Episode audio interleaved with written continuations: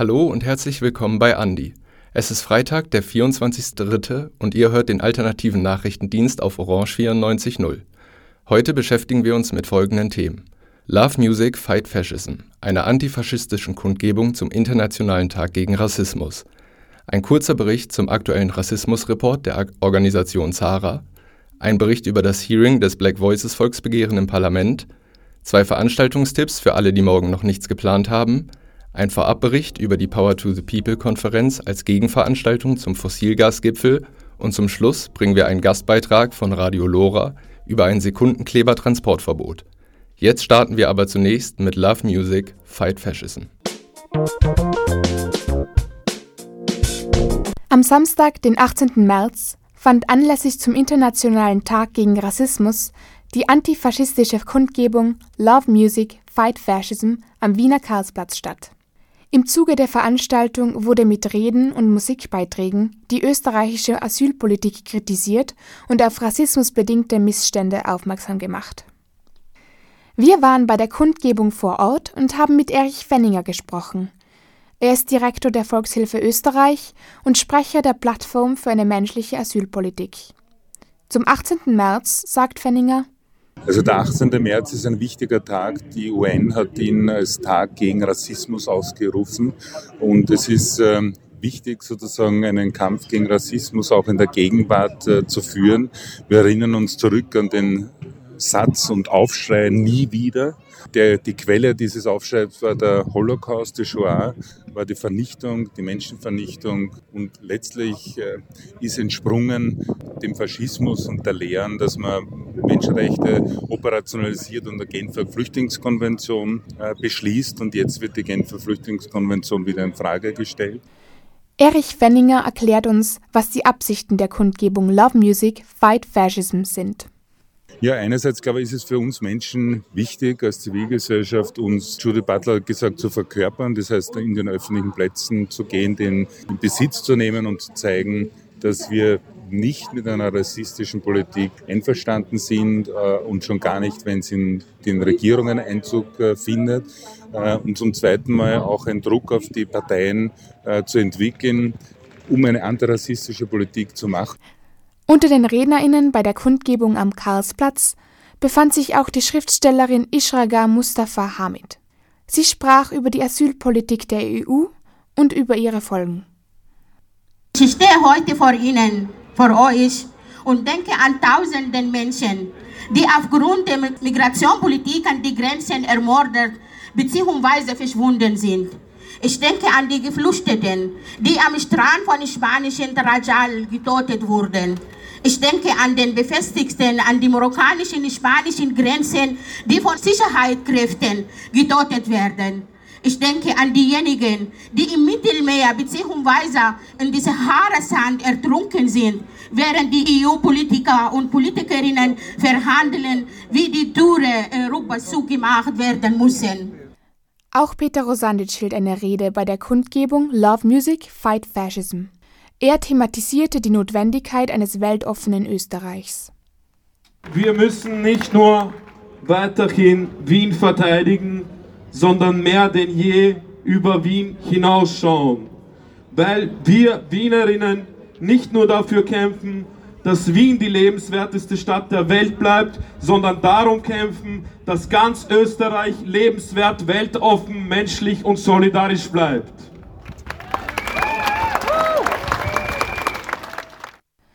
Unter den MusikerInnen befanden sich Schwester Ebra, Gina Desoubey, Samba Attack und Harry Stoic Express. Sie begleiteten die Vorträge mit ihren Beiträgen und sorgten für eine gute Stimmung bei der Veranstaltung.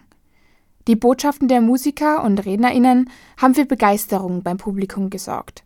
Während der gesamten Veranstaltung, die über 3 Stunden dauerte, waren zahlreiche Personen vor Ort. Dieser Beitrag wurde von Elisabeth Judmaier und Maria Wallner gestaltet.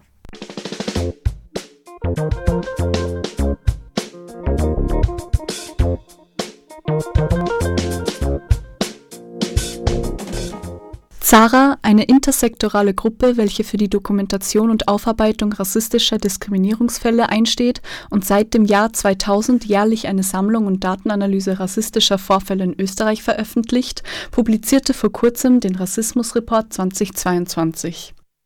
Dieser umfasste rund 1500 gemeldete Fälle, wobei die Dunkelziffer natürlich wesentlich höher ist.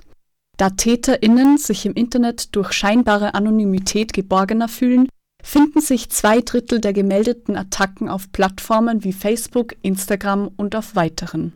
Das restliche Drittel der gemeldeten Fälle verteilt sich auf den öffentlichen Raum, auf Dienstleistungssektoren und staatliche Institutionen. Auf Dokumentationen der Arbeitswelt kann nicht zurückgegriffen werden, da diese Fälle an die Gleichbehandlungsanwaltschaft weitergeleitet werden. Meldungen von rassistischem Verhalten im Netz gehen nach wie vor von nur 24% der Betroffenen aus. Im analogen Lebensbereich von 50%. Mittlerweile zeigt sich die Tendenz der Meldungen von betroffener Seite aber steigend. Der Rest der Meldungen wird von ZeugInnen eingebracht. Den ersten Platz des Rassismus-Rankings nimmt der antimuslimische Rassismus ein, knapp gefolgt vom antischwarzen Rassismus. Dabei kommt es bei nur einem Fünftel der Fälle zu rechtlichen Maßnahmen. Meist wird jedoch aufgrund von finanzieller, emotionaler und zeitlicher Belastung auf die Anspruchnahme von rechtlichen Maßnahmen verzichtet. Aber auch bei den nichtrechtlichen Maßnahmen wird von ZARA gehandelt. So verfasst ZARA beispielsweise Interventionen oder auch Gegenreden. Die existente rassistische Gesellschaft fördert somit aktiv psychische Störungen Betroffener, zum Beispiel Suizidgedanken sowie posttraumatischer Belastungsstörungen. Eine Studie von 2005 stellte sogar ein erhöhtes Risiko für Schizophrenie bei Eltern mit Migrationserfahrungen fest, wobei das Risiko bei deren Kindern sogar noch höher liegt. Besonders schwierig ist das Melden von rassistischem Verhalten von Polizeibeamtinnen, da die Fälle durch die Landespolizeidirektion überprüft wird und diese nicht unparteilich arbeitet. Wenn man mit dem Ausgang dieses Prozesses nicht zufrieden sein sollte, kann man seine Klage bis zum Landesgerichtshof bringen.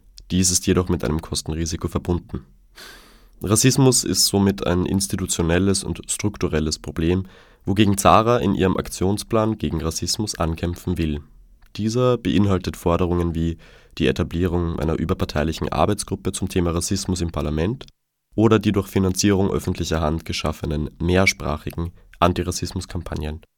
Näheres zum Aktionsplan findet man im besagten ZARA-Rassismus-Report auf zara.or.at.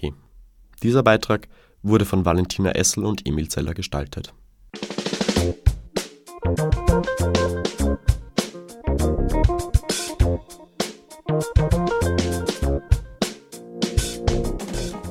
Die Initiative Black Voices hat im September 2022 das erste Antirassismus-Volksbegehren in Österreich eingebracht und mit 99.381 UnterstützerInnen nur knapp um 619 Stimmen die Behandlung im Nationalrat verfehlt. Am Mittwoch, dem 22. März, ein Tag nach dem Internationalen Tag gegen Rassismus, wurde die Initiative von den SPÖ-Abgeordneten Mario Lindner und Julia Herr zu einem Hearing ins Parlament eingeladen.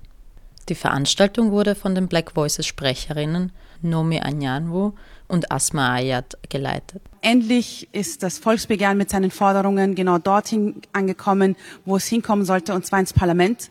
Genau das war der Wunsch, das war auch das Ziel unserer Arbeit, eine Arbeit, die über 2 Jahren gegangen ist. Wir haben mit ganz, ganz vielen NGOs, mit sehr, sehr vielen ExpertInnen, mit sehr vielen Menschen aus der Zivilgesellschaft, mit PolitikerInnen, mit so vielen Menschen an diesem Forderungskatalog gearbeitet. Unsere wichtigste Forderung war der nationale Aktionsplan gegen Rassismus, der all diese unterschiedlichsten Unterbereiche mit inkludiert hat. Und zwar wollten wir, dass es eben politische und gesetzliche Maßnahmen gibt, die sich für die gleichberechtigte Teilhabe einsetzen. Der nationale Aktionsplan ist etwas, das schon 2001 in der Weltkonferenz gegen Rassismus beschlossen wurde. Österreich hat auch, also ist eigentlich auch verpflichtet, diesen nationalen Aktionsplan umzusetzen. Wir werden auch später nochmal mit PolitikerInnen darüber sprechen, warum das so lange auf sich warten lässt. Es war auch eben sehr, sehr wichtig, dass dieser Austausch zwischen Politik, zwischen NGOs und auch Betroffenen hier stattfindet und war eben eben genauso etwas, was sehr, sehr wichtig war, auch in der Entstehung dieses nationalen Aktionsplanes. Und das werden wir auch heute wieder sehen, wenn die unterschiedlichen ExpertInnen zu Wort kommen und auch nochmal auch berichten, was die Punkte und was die Forderungen überhaupt sind. Den einleitenden Worten über die Ziele, Arbeit und Erfolge der Initiative folgten Berichte und Forderungen unterschiedlicher ExpertInnen bezüglich der aktuellen Lage und Bekämpfung von Rassismus in Österreich. Diese sollten im Aktionsplan in 5 Themenbereichen untergliedert sein: Gesundheit, Arbeitsmarkt, Polizei, Flucht und Migration, Bildung und Öffentlichkeit und Repräsentation. Mireille Ngosso, Ärztin, Aktivistin und SPÖ-Politikerin, sprach zum Bereich der Gesundheit. Viele Ärzte und Ärztinnen, mich mit eingeschlossen, lernen bis heute nicht, wie sich Hautkrankheiten und generell Krankheiten auf schwarzen Menschen oder People of Color äußern. Schwarze haben weniger Schmerzrezeptoren, Schwarze und AsiatInnen haben dickere Haut, SüdländerInnen übertreiben ihre Schmerzen. Keiner dieser Aussagen hat irgendeine wissenschaftliche Grundlage, werden aber trotzdem in der Medizin immer wieder reproduziert. Und diese rassistische Zuschreibung, also Menschen mit Migrationsbiografie, würden bei der Äußerung von Schmerzen übertreiben oder gar nicht so wirklich leiden, ist im Gesundheitssystem wirklich weit verbreitet. Ich habe das selbst sehr, sehr häufig auch gehört im klinischen Alltag. Beratungen, Seminare, Vorlesungen. Angehende Medizinerinnen müssen in der Lage sein, Patienten und Patientinnen aller Ethnien behandeln zu können. Und es muss sich auch eine offene Diskussionskultur über den Ablauf von Diskriminierung etablieren. Denn ein Problem kann nur gelöst werden, indem es erst anerkannt wird. Der Sprecher von Black Voices, Emerod Banda, sprach zum Bereich des Arbeitsmarkts. 1/3 unserer Lebenszeit verbringen wir in der Arbeit. Das ist die zweithäufigste Beschäftigung von einem Menschen nach dem Schlafengehen. Ja? Und mich also bei der zweithäufigsten Beschäftigung meines Lebens mit Rassismus auseinandersetzen zu müssen, ist für mich ein No-Go. Aber auch für Black Voices, denn Rassismus hat in der Arbeitswelt keinen Platz. Also habe ich für alle Menschen, die nicht von Rassismus betroffen sind, eine kleine Message. Kenne deine Privilegien, dann wirst du immer in der Lage sein, Rassismus zu erkennen. Magda Osavaro ist Lehrerin und tätig im Vorstand von Black Voices. Sie sprach zum Bereich Bildung. Ich darf heute unsere Forderungen im Bereich Bildung präsentieren, denn leider ist auch das österreichische Bildungssystem absolut nicht frei von Rassismus. Es ist ganz im Gegenteil, viele BIPOCs machen ihre frühesten Rassismuserfahrungen an den Orten, die sich vermeintlich am positivsten auf unsere Entwicklung auswirken sollten. Für viele sind Bildungseinrichtungen nämlich kein Ort des Lernens und Entdeckens, sondern eine Gefahrenzone, an der sich traumatisierende Erfahrungen nur so auf sich warten lassen. Das muss sich ändern, denn Bildung ist ein zentraler Schlüssel für eine gerechte Gesellschaft. Am Bildungsweg kann und muss wichtige Antirassismusarbeit geleistet werden. Daher fordern wir als Black Voices Volksbegehren eine Aufklärung und Sensibilisierung von Lehrkräften und PädagogInnen. Dafür benötigt es Fortbildungen zur Rassismus- und Diskriminierungssensibilisierung sowie zur Reflexion eigener Privilegien und Vorurteile und dem Umgang mit Diversität und Mehrsprachigkeit. Wir fordern, dass alle Kinder in Österreich eine adäquate Unterstützung und somit auch die Chance bekommen, die Schule wirklich mit den von ihnen gewünschten Deutschkenntnissen abschließen zu können. Wir geben uns in Sachen Antirassismusbildung auch nicht mit dem Mittelmaß zufrieden. Und für uns müssen Schulen für alle Orte der Bildung und des Wissens sein und kein Brennpunkt in Sachen Diskriminierung. Wir als Black Voices Volksbegehren haben es uns zur Aufgabe gemacht, Rassismus in allen Bereichen einen Strich durch die Rechnung zu machen. Und so machen wir auch vor der Bildung sicherlich nicht Halt. Zum Abschluss saßen Asma Aiad und Nomi Anyanwu am Panel mit 3 Nationalratsabgeordneten Politikerinnen. Julia Herr von der SPÖ, Eva Ernst-Dietig von den Grünen und Gudrun Kugler von der ÖVP. Das Gespräch wurde von der Frage geleitet, wann denn mit ernstzunehmendem Antirassismus in Österreich zu rechnen ist. Denn der nationale Aktionsplan gegen Rassismus sei im aktuellen grün-türkisen Abkommen verankert. Jedoch vermerkt die Initiative trotz ihrer Zusammenarbeit mit der Politik wenige merkbare Fortschritte oder Bemühungen, diese in die Tat umzusetzen. Vor allem durch die Aussagen der ÖVP-Abgeordneten ergab sich eine rege Diskussion, an der auch die BesucherInnen der Veranstaltung beteiligt waren. Die grüne und rote Abgeordnete sprachen weitere Einladungen ins Parlament und Einladungen für Workshops aus, um den offensichtlichen Bedarf, die Diskussion am Laufen zu halten und Raum für neue Gespräche und Kooperation zwischen der Initiative Black Voices und der Politik anzubieten, was als ein positives Ergebnis des stattgefundenen Hearings und der Arbeit der Initiative zu deuten ist. Dieser Beitrag wurde gestaltet von Dolores Schurlina.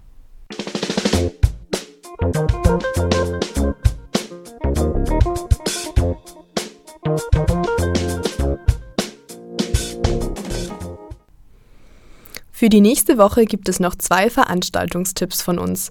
Am 25. März findet im Kulturzentrum Alterngrund ein Flohmarkt zugunsten der Seenotrettungsorganisation Iuventa statt.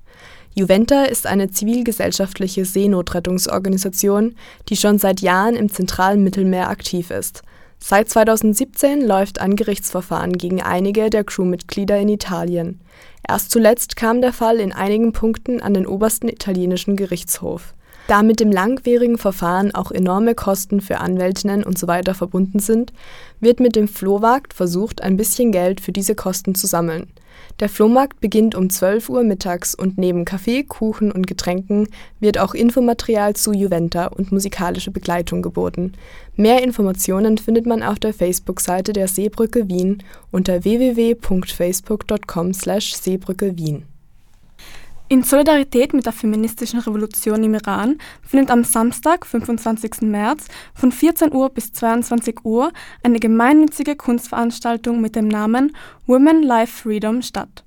Organisiert wird die Veranstaltung vom Verein An in Kooperation mit der Akademie der Bildenden Künste und findet im Atelierhaus der Akademie der Bildenden Künste Wien statt. Dabei werden 55 KünstlerInnen ihre Werke zum Thema der feministischen Revolution ausstellen und zum Verkauf anbieten. Der gesamte Erlös wird an die Menschen im Iran gespendet, die für Freiheit und Demokratie auf die Straße gehen. Außerdem wird es im Zusammenhang mit den aktuellen Geschehnissen verschiedene Vorträge, eine Performance sowie ein Konzert geben. Abschließend gibt es eine Aftershow-Party im Celeste in der Nähe der Ausstellung. Für weitere Informationen kann man die Website an-verein.at oder das Instagram @anverein besuchen. Dort kann man sich im Voraus auch schon die Werke anschauen. Zuständig für die Veranstaltungstipp waren Clara Brunsteiner und Alexa Augschöll.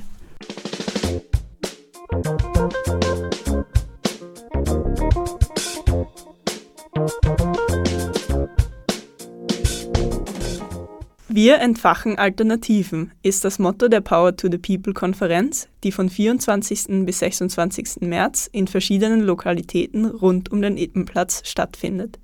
Die Power to the People Konferenz ist eine Gegenveranstaltung zur European Gas Conference, bei der auf Einladung der OMV von 26. bis 29. März sämtliche Akteurinnen aus der Fossilgasindustrie in Wien zusammenkommen, um über die Zukunft der europäischen Energieversorgung zu entscheiden. Hier sollen Gaskonzerne, Finanzinstitute und PolitikerInnen neue Verträge für mehr fossiles Gas, Fracking und Wasserstoff an Land ziehen, die das Erreichen der Klimaziele erschweren werden. Die OrganisatorInnen und AktivistInnen der Gegenkonferenz kritisieren, dass Gaskonzerne Profitinteressen über Menschen- und Naturschutz stellen. Zudem würden Gaskonzerne Rekordgewinne machen, während viele sich aufgrund von Inflation und Energiekrise eine Grundversorgung kaum mehr leisten können. Sie fordern demokratische Prozesse, die die Entscheidung über die Energieversorgung nicht nur Großkonzernen überlassen. Bei der Power to the People Konferenz sollen Ideen, Konzepte und gelebte Praktiken für eine klimagerechte, demokratische und kriegsfreie Welt diskutiert werden.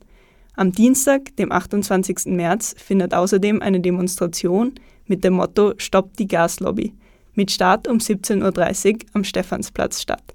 VeranstalterInnen der Power to the People Konferenz sind ein Zusammenschluss von NGOs, selbstorganisierten Politgruppen und Einzelpersonen, unter anderem Attack, System Change Not Climate Change und die radikale Linke. Teilnehmende Organisationen reisen aus ganz Europa und auch aus Afrika an. Informationen zur Konferenz findet man auf www.powertothepeople.at. Dieser Beitrag wurde von Sarah Bretschko gestaltet.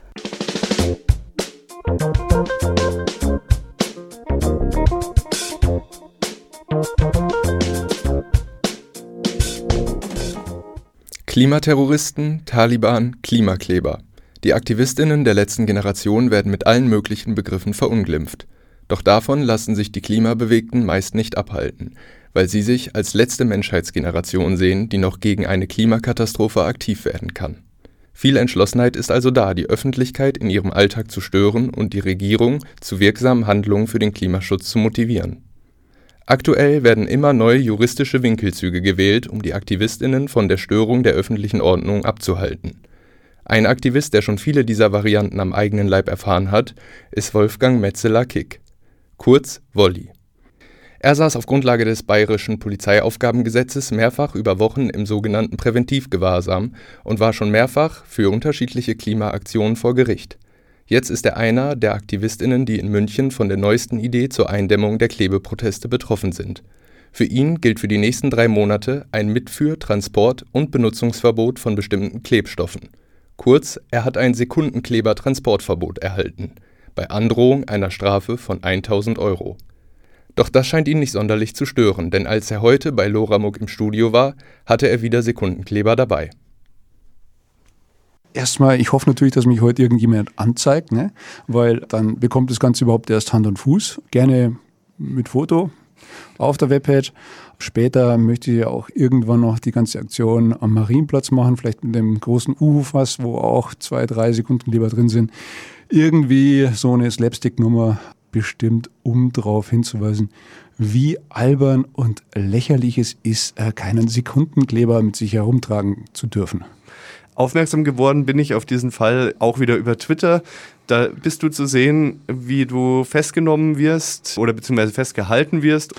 Ich wurde gefragt, ob ich irgendwas dabei habe, was ich nicht dabei haben darf. Und ich sagte, naja, normalerweise dürfte man einen Sekundenkleber dabei haben. Ich hole ihn raus, sage, aber ich nicht. Ich habe ein Sekundenkleber-Transportverbot. Und dann, ich wusste ja vorher, dass ich 1.000 € dafür zahlen muss. Und wie viele Strafen hast du aktuell offen? Hast du die schon mal zusammensummiert? Nein, das ist einfach, ich habe es aufgegeben, seitdem mir klar ist, dass ich für das Zudrehen von Ölpipelines was zahlen werden muss.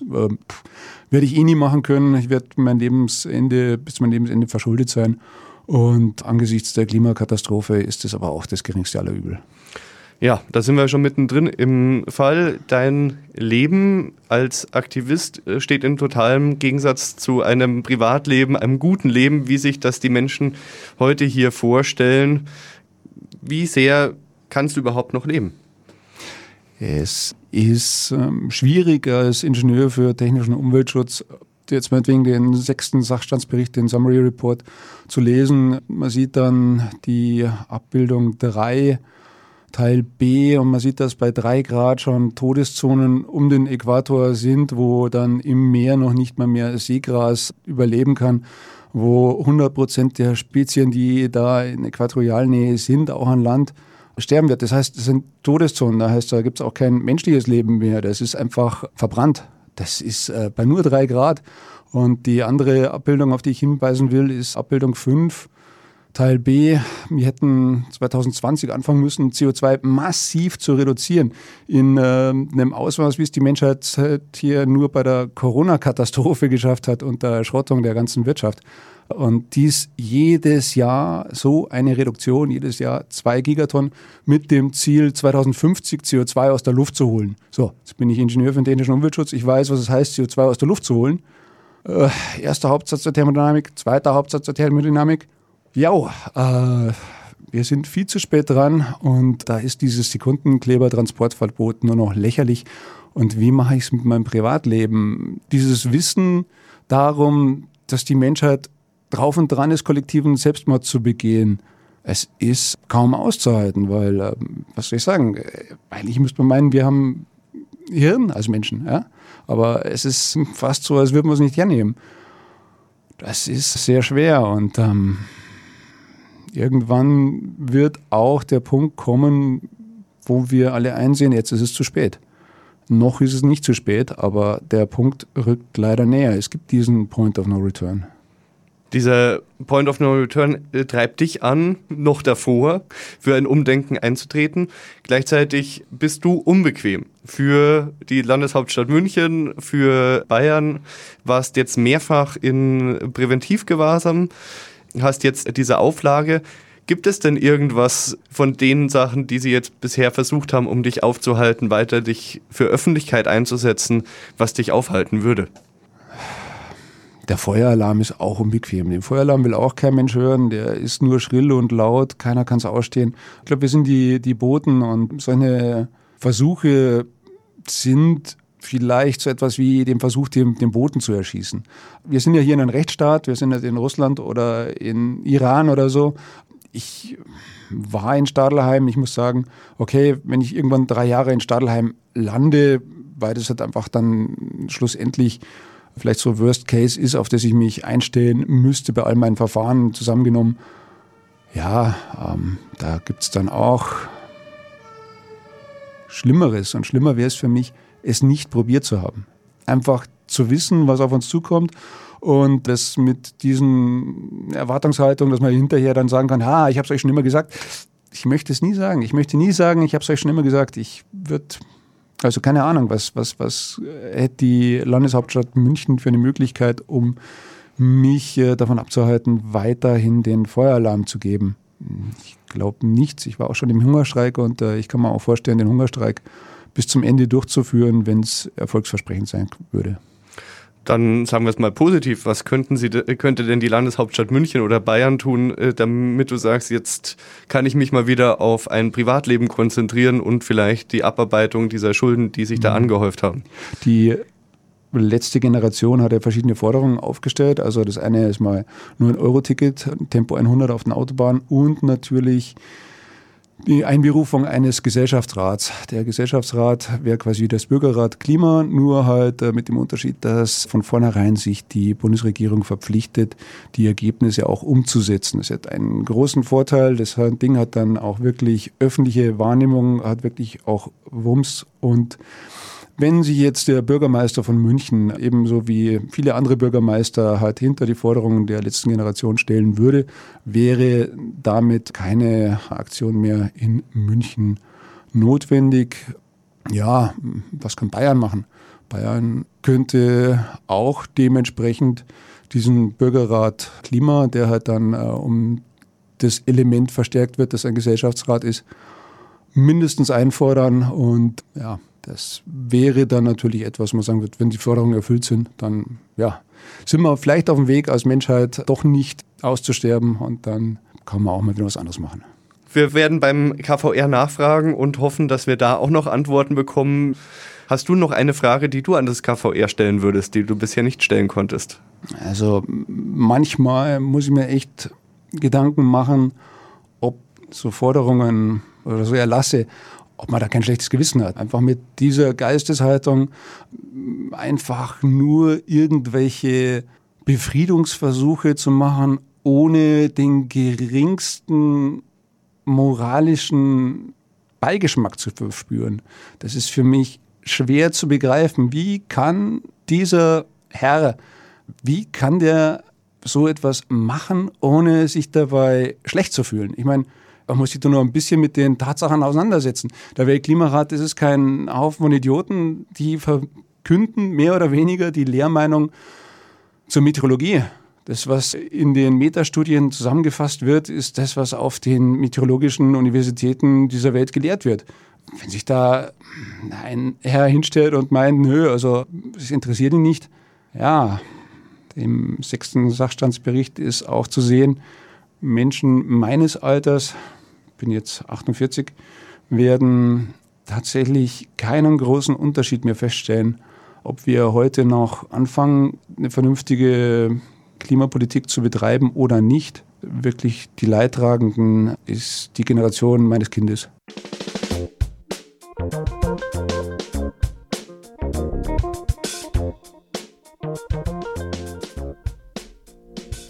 Das war Andi, der alternative Nachrichtendienst von Orange 94.0 vom 24.03.2023. Alle Andi-Sendungen könnt ihr auf cpa.media nachhören. Wir sind dann nächste Woche wieder mit neuen Themen für euch da. Auf Wiederhören.